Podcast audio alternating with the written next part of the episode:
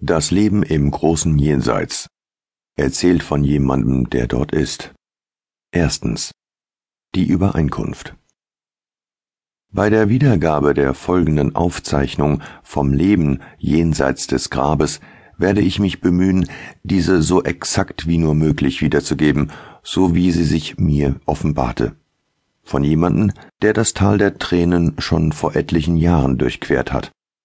Die Person, auf welche sich die Erzählung bezieht, war viele Jahre vor ihrer Befreiung von unserer Welt ein enger Freund von mir, und wir standen aufgrund unserer Freundschaft in perfekter geistiger und spiritueller Verbindung zueinander.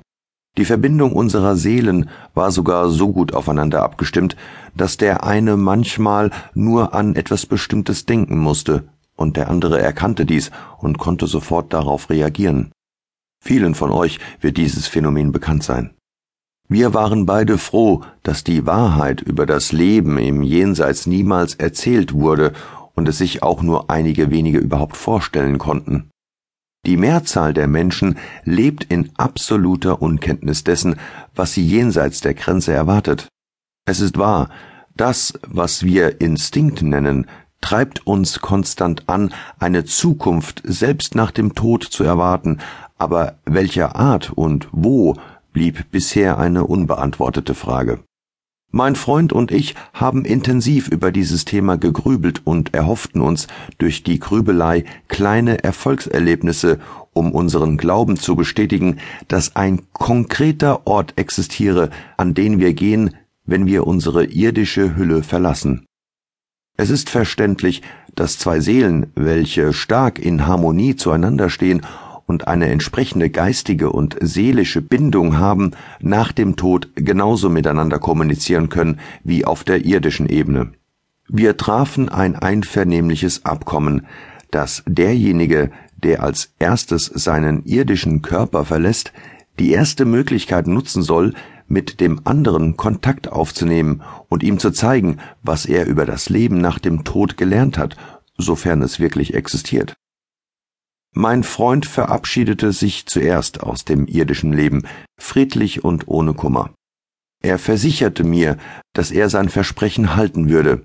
Sein Tod brachte mir nicht einen Moment der Trauer, so überzeugt war ich, dass die Trennung nicht permanent sein würde. Es war lediglich eine spirituelle Transformation. Von Zeit zu Zeit gab es Anzeichen seiner kontinuierlichen Harmonie und Verbundenheit zu mir in Form von Gedanken, Gefühlen und Träumen. Es dauerte zehn Jahre, bevor der Austausch so ausreichend stark geworden war, dass Details niedergeschrieben werden konnten. In vielen Seelengesprächen zwischen uns im letzten Jahr übermittelte er mir die Informationen, die ich jetzt schreibe.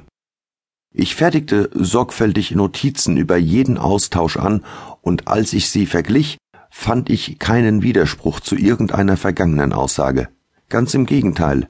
Jede davon stärkte und bewies die Wahrheit der anderen.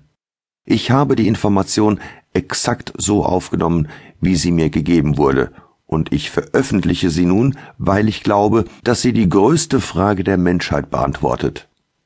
Außerdem glaube ich, dass dadurch unsere Pflicht gegenüber uns selbst und gegenüber anderen klarer wird.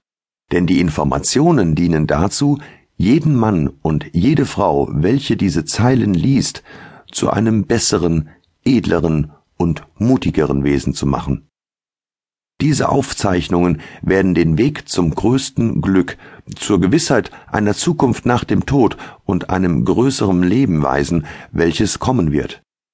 Sie lehren uns, dass wir selbst die Schöpfer unseres eigenen Schicksals sind, gestern, heute und auch in der Zukunft, dass wir sein können, was wir uns wirklich wünschen zu sein.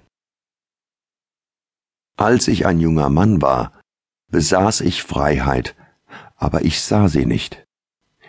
Ich hatte Zeit, aber ich wusste es nicht. Und ich hatte Liebe, aber ich fühlte sie nicht.